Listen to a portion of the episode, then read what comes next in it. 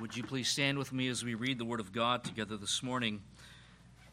And open your Bibles, if you would, to Psalm 46. Psalm 46 is our reading for this morning.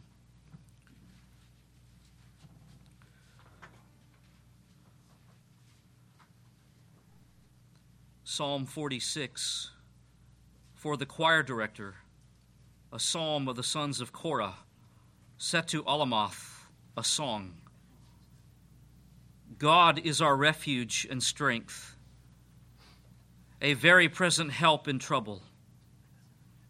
Therefore, we will not fear, though the earth should change, and though the mountains slip into the heart of the sea, though its waters roar and foam, though the mountains quake at its swelling pride. Selah. There is a river whose streams make glad the city of God, the holy dwelling places of the Most High. God is in the midst of her. She will not be moved. God will help her when morning dawns. The nations made an uproar, the kingdoms tottered. He raised his voice, the earth melted. The Lord of hosts is with us. The God of Jacob is our stronghold. Selah. Come, behold the works of the Lord, who has wrought desolations in the earth. He makes wars to cease to the end of the earth. He breaks the bow and cuts the spear in two. He burns the chariots with fire. Cease striving and know that I am God. I will be exalted among the nations. I will be exalted in the earth. The Lord of hosts is with us. The God of Jacob is our stronghold. Selah. Amen. Pray with me this morning.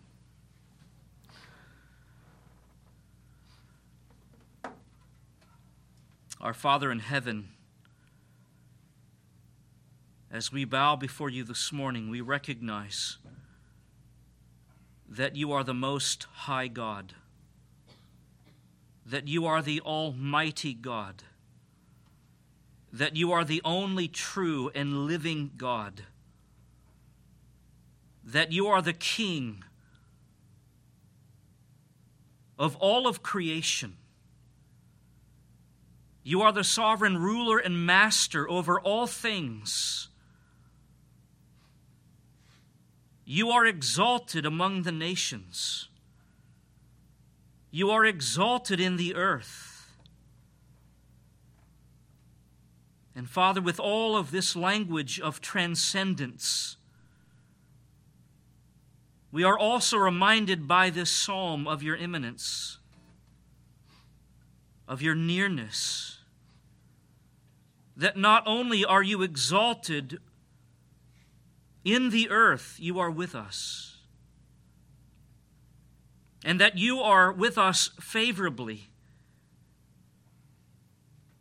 You are disposed toward us, your people, in grace and in mercy and in kindness.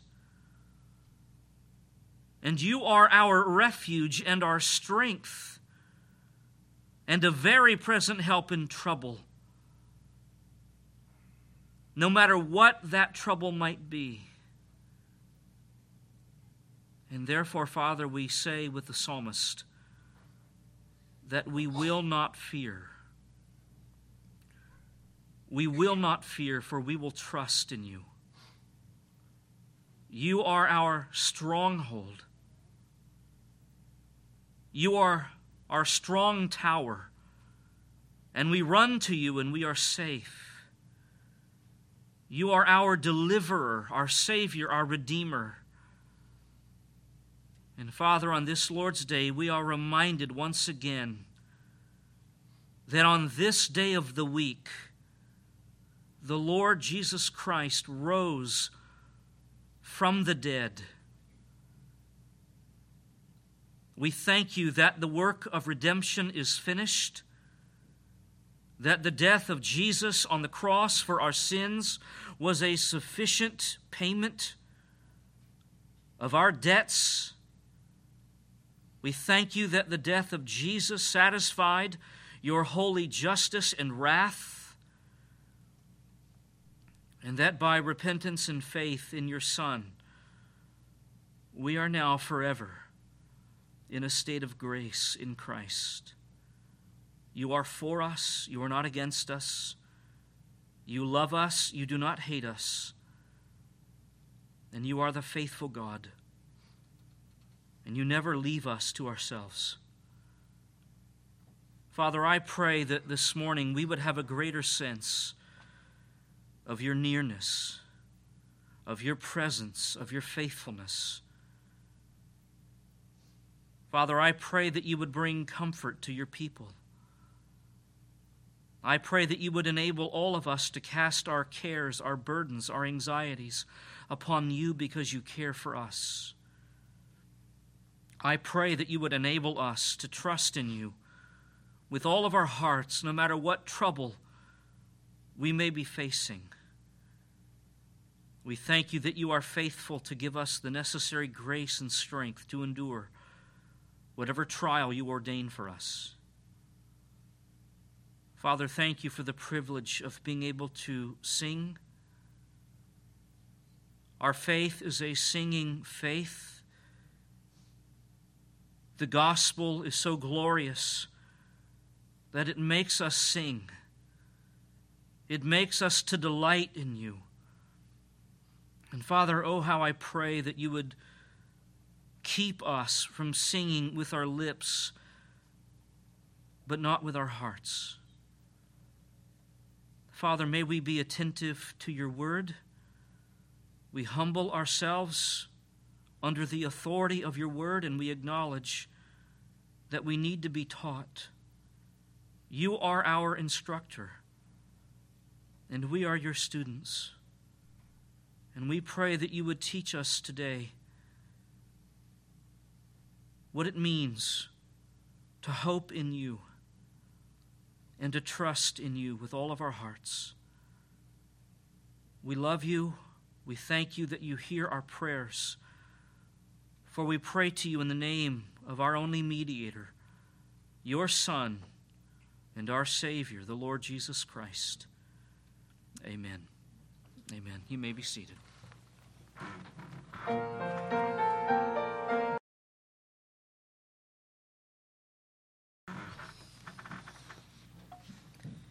Recently, I read about a family from Arizona, the Dodd family. Around the beginning of this year, Matt, the husband and the father in that family, was diagnosed with stage four lung cancer. He underwent conventional treatment, but he died just a few weeks ago on July the 18th. He was only 37 years old.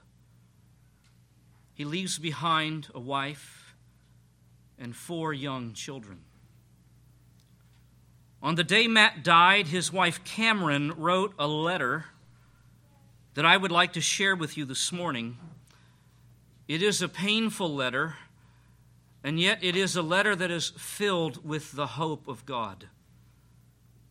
Here's what Cameron Dodd writes And so at noon today, Matt breathed his last in this world and woke up in the next. The moment came after four days in a near comatose state, about four days longer than what hospice predicted. We have spent our time since Saturday watching and waiting with Matt for the time God ordained before he was even born to be with him in heaven until it arrived at last. There was nothing pleasant about watching him die, except for the sweet fact that I was able to be with him. In fact, in God's providence, despite being literally surrounded by friends and family almost nonstop for the last few days, I was alone with a stranger from hospice when the time came. There were a few terrible, fearful moments right afterwards as I was alone with his body where I wondered if I would be able to live my life in the Lord for the next 12 years without Matt, just as strongly as God has enabled me to for the last 12 years with him. It felt for a brief and terrible moment like I had lost everything. So I picked up my Bible and, alone in my room, read passages that just hours before I had read to Matt to encourage him. I realized that these verses I could now read just to my own soul. Verses like, God is our refuge and strength. I thought about how the things that I so dearly loved about Matt were really only tangible reflections of who God is his love and joy and humility and kindness. And that lo and behold, I still have him that is God. And therefore, I still have everything. She continues Matt's joy today is unmixed. He is where he has longed to be since he became a Christian back in junior high. He is with the source of his love and joy and hope, and thusly we weep not for where he is now. We weep rather for where we are yet. Here in this broken world, without his reflection of joy and love and hope. There is a place and a space in my heart reserved for Matt that is now unoccupied and I feel that space more deeply than I can quite put into words. But the thing is, there is still joy and love and hope, even in this broken world, because Matt was not the source of it. God is. And that life and light he so exuberantly radiated were never rooted in him, but in Christ. And the God of Matt Dodd is yet my God. The Savior and sustainer of my husband is yet the same Savior and sustainer of my own heart. So the sorrow in this house is palpable. And the abrupt change in our family seems unbelievable at times in its scope. But there is still quiet joy and hope undergirding the entire structure of our family. My kids' prayers today reflected that. We will sing and laugh and dance in this house again. Maybe not today, maybe not for a little while, but one day. Because all is not lost. Matt is already saying, light and momentary he is already declaring death gain and absence from the body, presence with the Lord. And we rejoice for him and with him. And we also weep and hold each other's hands as we look to a tomorrow that will be very unlike today. But mostly, we look to the Lord and his good and infallible purposes and say with Jonathan Edwards, The Lord was good and did good in giving Matt to us. The Lord was good and did good in leaving him with us for so long. And the Lord was good and did good in taking him from us. That is a riveting letter. And I read that to you, beloved, as a reminder that in this fallen world there is terrible pain, but there is always hope in God, even on the darkest of days.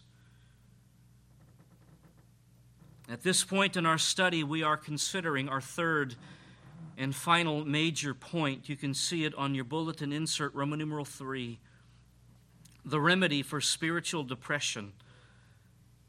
And under this heading, we are developing a number of subpoints. We have already looked at the meaning of Christian hope and the foundation of Christian hope, and now we are looking at the cultivation of Christian hope. As Christians, we understand theologically that we have hope in Christ. We understand that the gospel is the ultimate remedy to our spiritual depression. But our experiential knowledge of our Christian hope tends to come and go. And therefore, it is vital that we know how to cultivate Christian hope in our lives so that the roots of hope will run deep in the soil of our souls and produce spiritual stability. Beloved, it is the will of God for your life that you experience the full assurance of your hope in Christ. As we saw last time, the first way to cultivate Christian hope is to number one, distrust yourself. If you are going to cultivate Christian hope in your life, you must develop a healthy distrust of your own heart of your own deceitful thoughts and emotions. When your dark thoughts and your dark feelings of despair tell you that there is no hope, do not believe it because it is a lie. Secondly, as we saw last time, it is to talk to yourself. If you are going to cultivate Christian hope in your life, you must talk to yourself. Instead of listening to your own thoughts and feelings of despair, you must speak the truth of God to your own soul. You must tell yourself to hope in God as the Bible directs you to. You must instruct yourself. You must preach to yourself. You must exhort yourself to hope in God. You must remind yourself of who God is. You must remind yourself of what God has done for you in the gospel of Jesus Christ.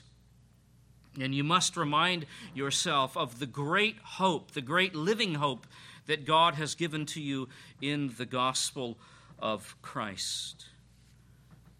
That brings us now to a third way to cultivate Christian hope in your life. You must, number three, fight for faith. I have been careful to word this point the way that I have fight for faith. That is very intentional. That is faith in God. The Bible is exceedingly clear on the centrality of faith in the life of the Christian. In fact, without faith, there is no Christian life. None. We are saved through faith and we live by faith. Justification is through faith alone, in Jesus Christ alone, sola fide. You were saved from your sins when, by God's grace, you placed your faith in the Lord Jesus Christ as the only one who could save you and as the Lord and the Master of your life. But the Bible goes on to say that once a person is justified through faith in Christ, he or she begins a journey of living a life by faith faith in God. We could say it this way the faith which justifies is also the faith which sanctifies. It is the same faith. Let's begin by opening to Romans chapter 1 and to verse 16, what is a very familiar verse to us. Perhaps most of you or all of you have this verse memorized. It is the theme verse of the book of Romans. If you want to know what Romans is about, go no further than Romans 1:16. Paul writes, "For I am not ashamed of the gospel, for it is the power of God for salvation to everyone who believes, to the Jew first and also to the Greek." I want to narrow our focus upon one little phrase in that verse, verse 16 everyone who believes. that little phrase is present tense. It could be translated this way everyone who is right now believing. Everyone who is right now believing. In other words, saving faith in Jesus is not a one time act in the past, it is an ongoing way of life. At the moment of your conversion, you first believed in Jesus, and from that time, you have continued to believe in him. This is the nature of saving faith in Jesus. It is a faith that once it begins, it continues. It is an ongoing faith. It is an enduring faith. It is a persevering faith. Moving from Romans, let's turn briefly to 2 Corinthians chapter 5 to another very familiar verse, 2 Corinthians chapter 5 and verse 7. The apostle Paul simply says here, "For we walk by faith, not by sight." You are not only justified through faith, you walk by faith.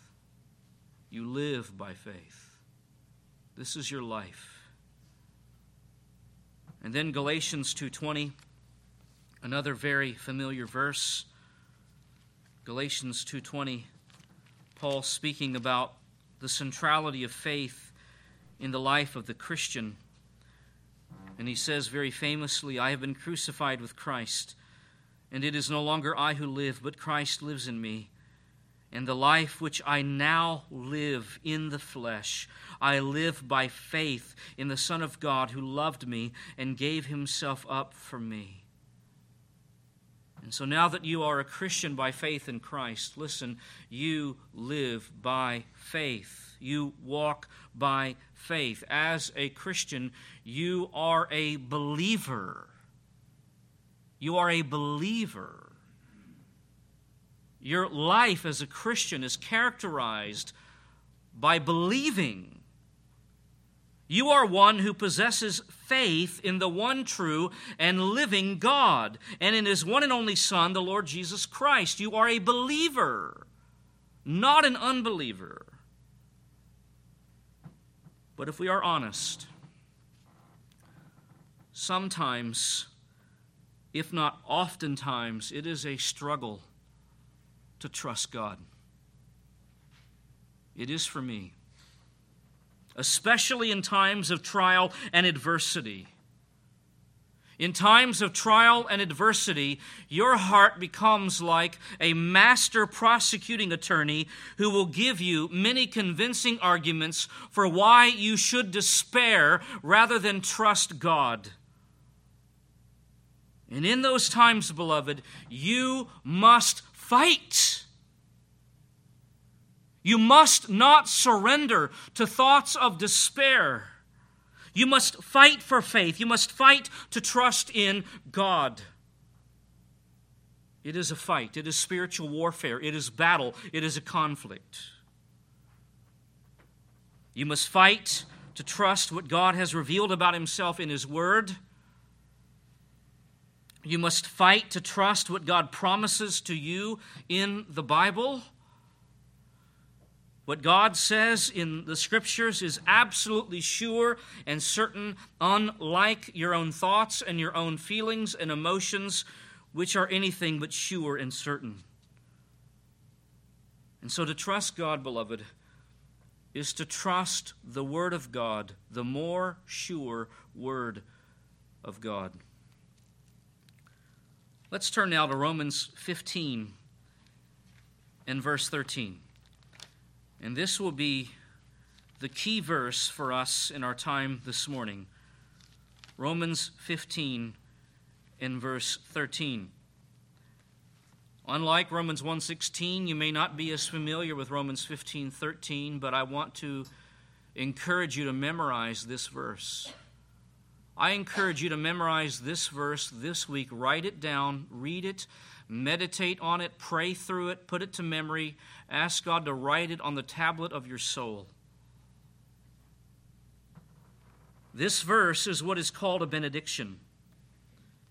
It is Paul's prayer for the church at Rome to have an experiential knowledge of the hope that they have in God.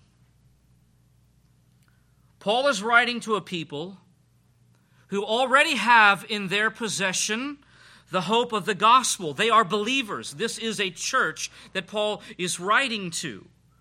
So, very importantly, he is not praying that they would receive hope. They are a people who already possess hope, they already have hope. Instead, he is praying that they would live in the full assurance of the hope they already possess. Again, he is praying that they would have an experiential knowledge of their hope in Christ. He prays that they would abound in hope. That is his language. That they would abound with a felt sense of the hope they have in Christ. When you see that word abound in verse 13, you need to think in terms of abundance, wealth, overflowing. This is a measure of hope that is neither thin nor small, but overflowing in abundance. It is abounding hope. It is overflowing hope. That is the measure of hope that Paul is praying for this church to experience. Now, in this prayer, we learn God's method of cultivating hope in our lives, and Paul begins with what we will call, number one, the source of our hope. And we see this in the opening phrase, Now may the God of hope. Stop there. Context is always important, isn't it, in studying the Bible and reading the Bible?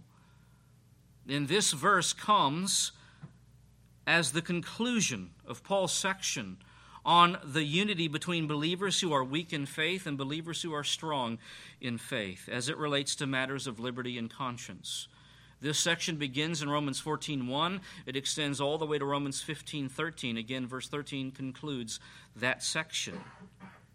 And in an effort to exhort his readers to unity in the gospel, in the immediate context, Paul is writing about God's gift of free salvation to both Jews and Gentiles who are in Christ. This is in Romans 15 7 through 12. Look at verse 7. Therefore, accept one another, just as Christ also accepted us to the glory of God. Verse 8 For I say that Christ has become a servant to the circumcision. Who is that? The Jews. Christ has become a servant to the circumcision on behalf of the truth of God to confirm the promises given to the fathers. And now note verse 9 and for the Gentiles to glorify God for his mercy, as it is written, Therefore, I will give praise to you among the Gentiles, and I will sing to your name. And now go to verse 12. And again, Isaiah says, There shall come the root of Jesse. Who is that? That is Christ. And he who arises to rule over the Gentiles. In him shall the Gentiles, that's you and me, in him shall the Gentiles hope. And there's our key word hope. And so, while Christians may not agree on everything in matters of liberty and conscience, we do share a common hope in the gospel we do share a common faith and a common Savior. And it is Paul's prayer that this hope will abound in the lives of his readers. And so I ask you, how is your hope cultivated in your life? How do we do this? Well, it begins there in verse 13 with the clear recognition that God is the source of your hope. This is what Paul means when he says the God of hope. God is the God of hope in the sense that God is the source of your hope. God is both the object of our hope, we hope in God, and He is also the source of our hope. Our hope comes from God. Therefore, hope is not something that you can buy. You can't order hope from Amazon or from any website. It doesn't work that way. The only source of hope is from God who gives it freely to you in the gospel. Nowhere else. And so listen very carefully to what I say. Your hope does not come from the world. Your hope does not come from your health. Your hope does not come from your family from your parents, from your spouse, from your children. It does not come from the government. It does not come from the economy. It does not come from your money or your possessions. It comes exclusively from God, the God of heaven. Remember the letter that I began with this morning, Cameron Dodd. She said this in that letter there is still joy and love and hope even in this broken world because Matt was not the source of it. God is. God is. And that's coming from a woman who has just watched her husband die. God is the source of my hope. To place your hope in anything other than God is to set yourself up for great disappointment because all of these other things will eventually fail you they will fail you. Even good things which God gives to you as good gifts that you are to enjoy, they will eventually disappoint you if you put your hope in them. At some point, as hard as it is to think about, at some point your health will fail. At some point, your friends and your family and your loved ones, they will disappoint you. They will fail you. If you live long enough, they will die. At some point, your money and your possessions will not satisfy you. And at some point, it will all be lost. It will not last forever. Other objects of hope will fail, but not the hope in God, which is certain.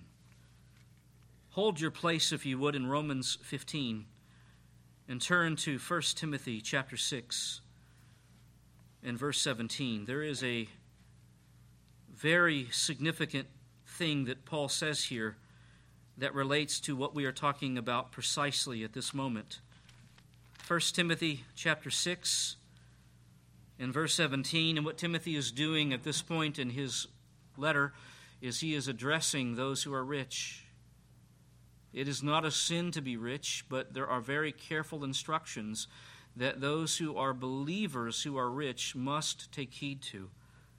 And so he says in verse 17 instruct those who are rich in this present world. Who is that? Everyone in this room.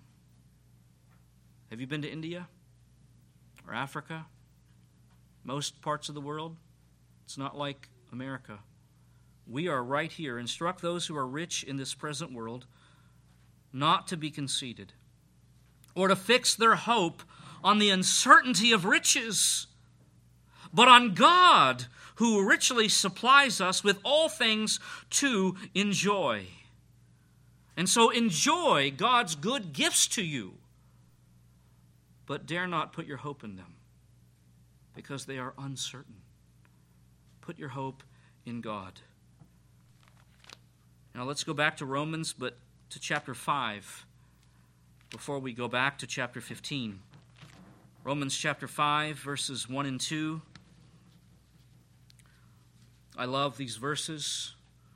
Therefore, having been justified by faith, we have peace with God through our Lord Jesus Christ we are no longer the enemies of God, no longer under the wrath of God because of Christ and faith in Him. Verse 2 Through whom also we have obtained our introduction by faith into this grace in which we now stand. We live in the realm of grace. That is our life now, and we exult in hope of the glory of God. What is that? That is the hope of future glory. We rejoice in that, we exult in that. And then down to verse 5, as he continues to develop the concept of hope, and hope does not disappoint. That is hope in God. It does not disappoint because the love of God has been poured out within our hearts through the Holy Spirit who was given to us. It is an eternal hope, an everlasting hope that you will never lose. It is sure, it is certain, it will never disappoint. Unlike anything else that you dare to put your hope in. And so now back to chapter 15. You must recognize that God is the only source of your hope. Your hope is in God and it comes from God. That brings us to number two the quality of our hope. We understand that God is the source of our hope, but what kind of hope do we have from God? What, what kind of quality does it bear? Listen, it is a hope marked by joy and peace. It is a joyful hope. It is a peaceful hope. Romans 15, 13. Now may the God of hope fill you with all joy and peace. Do you realize that it is the will of God for you to live a life of joy and peace? That is the will of God. That is what God intends for your life. And would you please notice very carefully how Paul writes and what Paul writes? He prays that God would fill them with joy and peace. That is, that they would be controlled, dominated by joy and peace. And what is more, Paul prays that God would fill them with all joy. Notice the language with all joy and peace. This is generous language. It is a generous prayer for abounding joy and abounding peace, not just some small little portion of joy and peace. Let me ask you this what does Jesus give to his people? He gives to his people many things, one of which is joy. I'm going to ask you again to hold your place in Romans 15 and turn with me now to the Gospel of John. John 15. I know both of our adult Sunday school classes are going through the Gospel of John. This is the upper room discourse when you get to chapters 13 through 17. It's also known as the farewell discourse. Jesus is about to be arrested. He is about to be crucified, and he is giving his farewell address to the disciples. It is a very difficult address for them to hear. And yet, in the midst of all of the difficult things that Jesus says to them and the difficulty that lies ahead of these men, he emphasizes really two things joy and peace.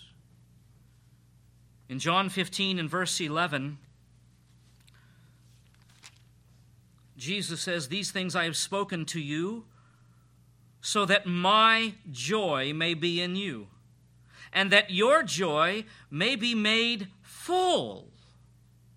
This is the joy of Christ and that it would be generous in their lives, that it would be overflowing in their lives. In chapter 16 and verse 24, Jesus again speaking, Until now you have asked for nothing in my name, talking about prayer. Ask and you will receive, so that your joy may be made full. So he's talking about the fullness of joy that comes here through prayer.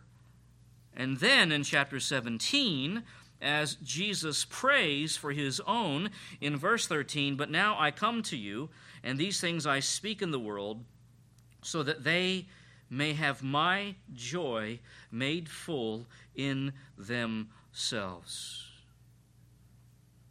What a statement. And do you realize that the people that Jesus is speaking to and praying for, almost all of them would be martyred? And yet they would experience the fullness of the joy of Christ in their life. That is remarkable. Jesus also gives to his people his peace. In John 14 27, Peace I leave with you, my peace I give to you, not as the world gives to you. Do not let your heart be troubled, nor let it be fearful. What kind of peace is this? Well, it's the peace of Christ. It's also, listen, a peace of mind. It is the peace that settles the heart. It is the peace that settles the mind. Do not let your heart be troubled, nor let it be fearful. In chapter 16 and verse 33, these things I have spoken to you, so that in me you may have peace. In the world you will have tribulation, but take courage, I have overcome the world. What a statement. And so Jesus gives to his people his peace.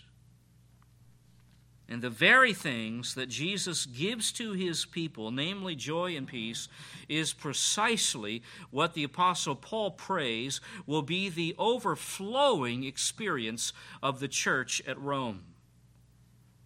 And so now back to Romans 15. This is the quality of your hope. It is a joyful hope. It is a peaceful hope. It is a hope that produces in your soul the joy of Christ and the peace of Christ. And so, God is the source of your hope, and your hope produces joy and peace in your soul. But listen very carefully joy and peace are not automatic in the Christian life, they are not automatic. There is something that you must do in order to experience the peace and the joy of Christ. And that brings us to number three the instrument of our hope. So, how does the joyful, peaceful, overflowing hope of God abound in your life? Through faith. Through faith. Faith is the key. Look at verse 13 again. Now may the God of hope fill you with all joy and peace. How? In believing. In believing. As you believe, as you trust God.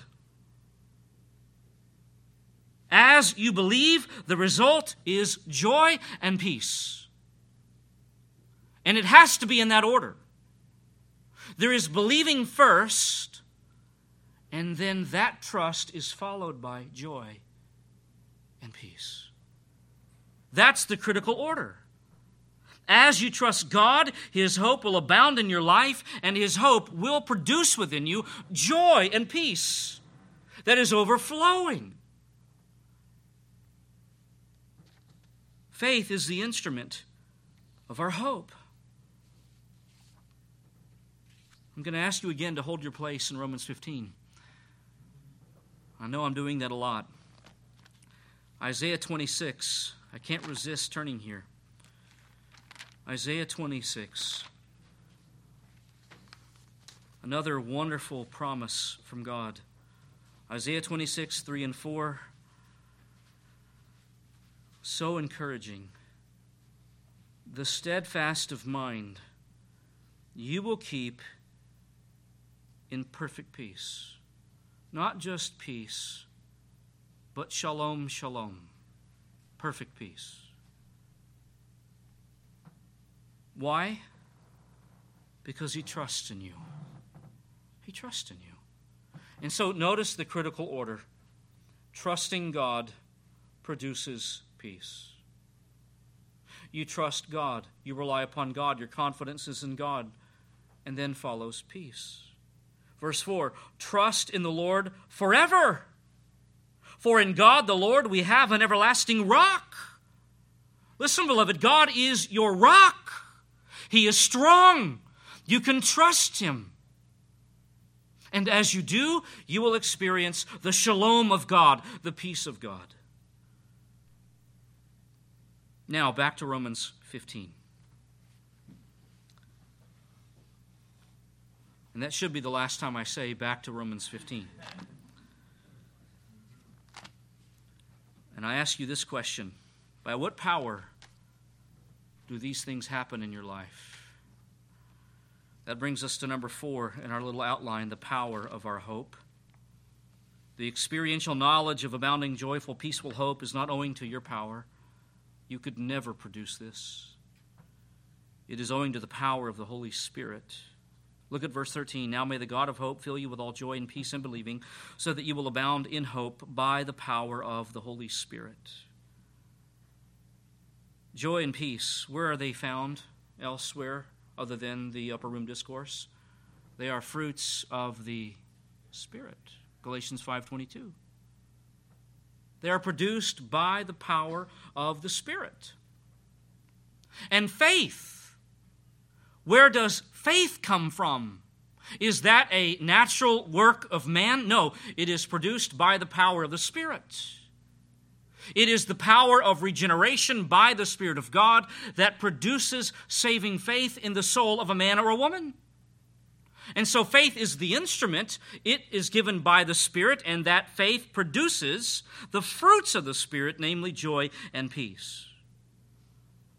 And so as you trust God, and as you experience the hope of God, which produces joy and peace in your soul, know that it is owing to the power of the Holy Spirit and not your own power.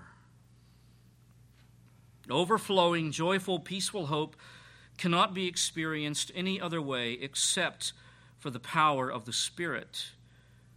And so we're talking about things that are supernatural, things that are otherworldly. We're talking about heavenly realities upon earth by the power of God's Spirit.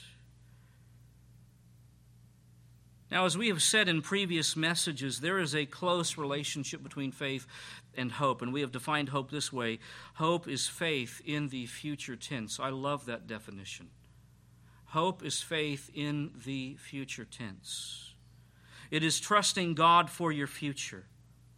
And so, if you are going to cultivate hope in your life, you must fight for faith. That is the main point of the morning. You must fight for faith. You must trust God with your life, especially as it relates to your future. It's faith in God for the future. Now, I am going to ask you to leave Romans 15, but we won't come back to it. So, turn, if you would, to Proverbs chapter 3 in verse 5. And this was my first memory verse as a Christian. Proverbs 3 and verse 5. You know the verse, you're familiar with it. Trust in yourself. Trust in your money. Trust in your portfolio. Trust in your retirement. Trust in your family trust in your skills. No, trust in Yahweh with half of your heart, with all of your heart. All of it. With all of your heart. And then there's a warning and do not lean on your own understanding. Don't do that. Do you know why we are warned not to lean on our own understanding? because we don't know very much. We don't understand things very well. We are so weak and frail and limited in our knowledge of things. To lean on your own understanding is to collapse. That will not hold you up. In the bulletin insert, there is a quote from James Kok. He says, Faith is the capacity to trust God while not being able to make sense out of everything. Do you think Cameron Dodd could make sense out of her husband dying, leaving four children? Who understands that? I don't understand that. But I trust God because He knows better than I do. And He always does what is best.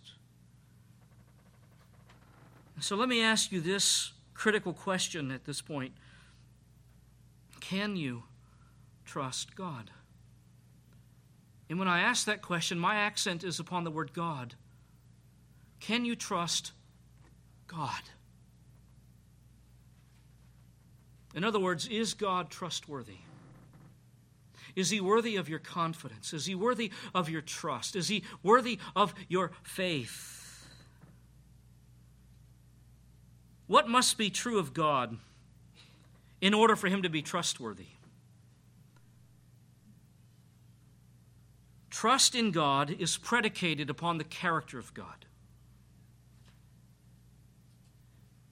And at least three things must be true of God's character in order for you to trust in Him with all of your heart. God must be sovereign, He must be wise, and He must be good. If God is not all three of these, He is not trustworthy. You cannot trust Him with all of your heart if He is not all three of these. But the Bible says that God is sovereign, wise, and good. He is therefore trustworthy. You can therefore trust God with all of your heart. Look at the next quote in the bulletin. We used this in the men's fellowship last Sunday night. It's from Jerry Bridges' book on trusting God. I can't commend that book enough to you. It's an anonymous quote, and it says this God, in His love, always wills what is best for us. Now, this is talking exclusively to Christians. Read that again. God, in His love, always wills what is best for us.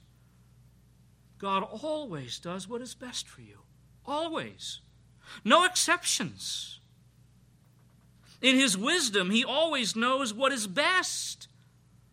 Do you think God ever fails to know what is best for you? And in His sovereignty, He has the power to bring it about. Is there anything God can't do? No. Not in terms of his power. He has unbounded power, unlimited power. And so, trusting God is believing that no matter what happens in your life, God is going to do what is best for you according to his love, according to his wisdom, and according to his sovereignty. Do you believe that? Do you believe that? I believe that. I stand upon that by grace. One of God's good purposes in suffering. Sometimes people are tempted to think there is no good purpose in suffering. But God does have a good purpose in suffering, and one of those great purposes in our suffering is to teach us to trust in Him. Turn with me now to 2 Corinthians chapter 1. And this is a verse that we looked at at the beginning of our series, but we only looked at part of it, and I intentionally left off what we'll look at this morning. 2 Corinthians chapter 1 and verse 8. This is the verse I read. I think it was our first message developing the reality of spiritual depression, looking at Paul's life and his suffering. In this chapter he talks a lot about affliction. I have affliction underlined all the times Paul uses it affliction, affliction, affliction. This book of Second Corinthians is the most painful book to read when it comes to the sufferings of Paul personally. And so he says in verse 8, For we do not want you to be unaware, brethren, of our affliction which came to us in Asia, that we were burdened excessively. How, how excessively, Paul? Beyond our strength so that we despaired even of life. We didn't think we would survive. Question Does God ever give you more than you can handle? Absolutely. What does this verse mean? If not that, we couldn't handle it. We were despairing even of life. Why would God do that? Why would God afflict Paul that way? And his co laborers in the gospel. Verse 9, indeed, we have the sentence of death within ourselves, so that, there's the purpose statement, so that we would not trust in ourselves, but in God who raises the dead. Listen, suffering and affliction is the school of trust. It is the school where the major lesson is teaching you to trust God. That's why God afflicted Paul with an affliction that was beyond his ability to bear. He had the sentence of death within himself, thought he would die, didn't think he would survive, so that he would run to God and forsake any confidence in himself. Verse 10, I love this, who delivered us from so great a peril of death, and will deliver us, he on whom we have set our hope, and he will yet deliver us. That is an amazing statement. He on whom we have set our hope.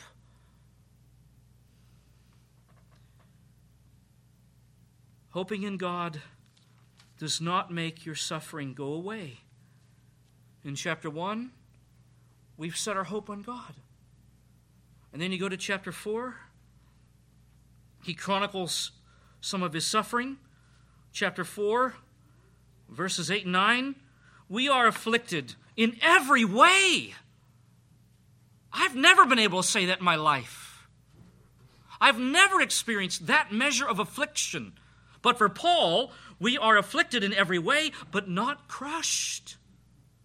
Isn't that glorious? Perplexed, but not despairing. Persecuted, but not forsaken. Struck down, but not destroyed. What an amazing life. And then, chapter 6 and verse 10 as sorrowful, yet always rejoicing. Man, the life of Paul. He's sorrowful. There's a lot to be sad about in his life. So much affliction, so much pain, so much betrayal. Especially by this church, the church at Corinth, the church that broke his heart. Sorrowful yet yet rejoicing. Rejoicing how? In the hope that he has in Christ. That's how. By trusting in God. That's how. Now, just we'll turn away from 2 Corinthians. We're going to come back for our last verse, but let's turn now to a couple of Psalms that are so rich. Psalm 31, Psalm 31, 14 and 15. A psalm of David, a man who knew what it meant to suffer Psalm 31, 14 and 15. I love this passage, but as for me, I trust in you, O Lord. I say, You are my God. My times are in your hand.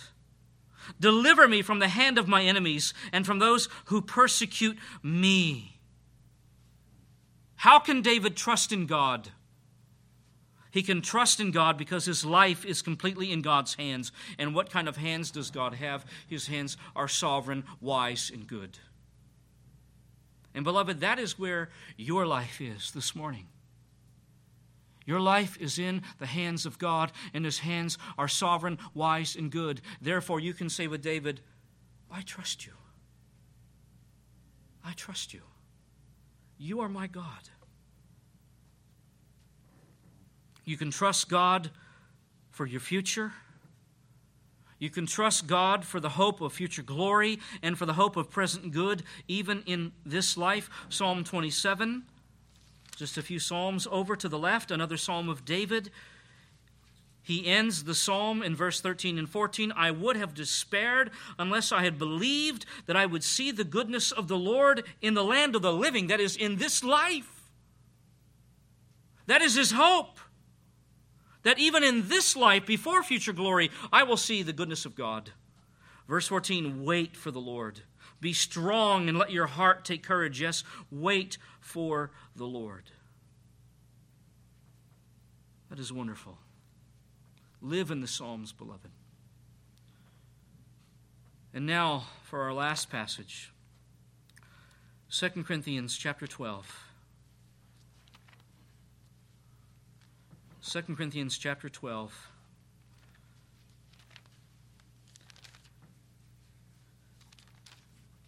It's critical, critical to recognize that your trials are ordained by God, that God controls what trials He sends into your life. They are not meaningless, they are not random, they are by God's good sovereign design.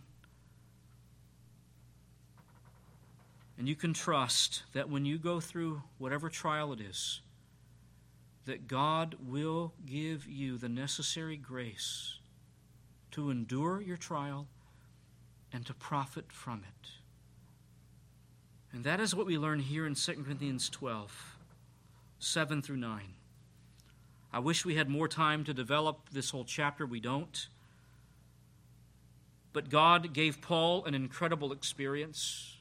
Do you remember what God did with Paul? He caught him up to paradise, that is the third heaven. Paul went to heaven. Now, I have known many people who have died and gone to heaven. I have never met anybody who went to heaven and came back. But that was Paul. He went to heaven in some experience that he didn't even fully understand, and he came back. And he saw things there and he heard things there that were incredible. And following his trip to heaven, to paradise, God then brought affliction into the life of Paul. And why would God do this? God always has a reason. He always has a good reason. Verse 7 He did it to humble Paul. He says, Because of the surpassing greatness of the revelations, for this reason, to keep me from exalting myself, there was given me a thorn in the flesh, a messenger of Satan to torment me, to keep me from exalting myself. Now, I realize there's all kinds of interpretive controversy in verse 7. And I don't want to attempt to straighten all of that out this morning, but please note in verse 7 what is clear is that this affliction, whatever it might be, is God sent and it has the very precise purpose of humbling Paul to keep him from exalting himself. Imagine going to heaven, coming back, what that might do to your ego. And so, Paul was a man just like you and like me, susceptible to pride. He needs to be humbled. And so, God brings this affliction into his life and humbles him. God uses suffering to manifest our weaknesses God uses our suffering to humble us for our good. Our trials demonstrate our inability to live life independent from God. It drives us to God. It causes us to trust God, to run to Him. And that is exactly what we see Paul doing here in verse 8. He runs to God. He says, Concerning this, I implored the Lord three times that it might leave me. Three seasons of prayer, Paul says, God, please Please, take it away. Take it away. Take it away. It hurts. It's so painful. Please take it away. And what does God say? He says, No. No. But He doesn't leave him with a no.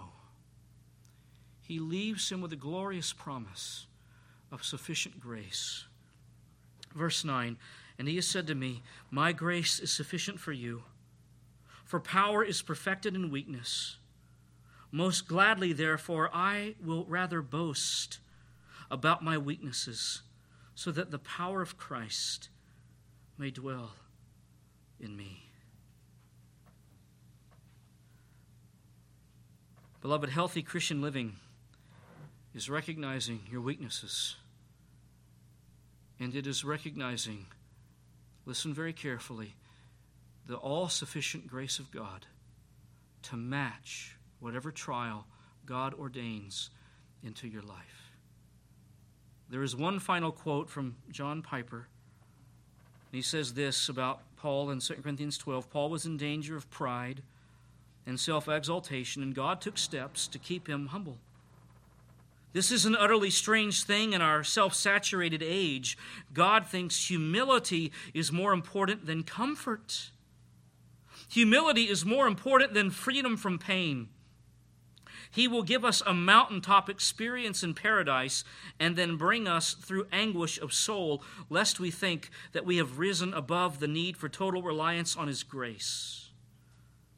So, His purpose is our humility and lowliness and reliance on Him.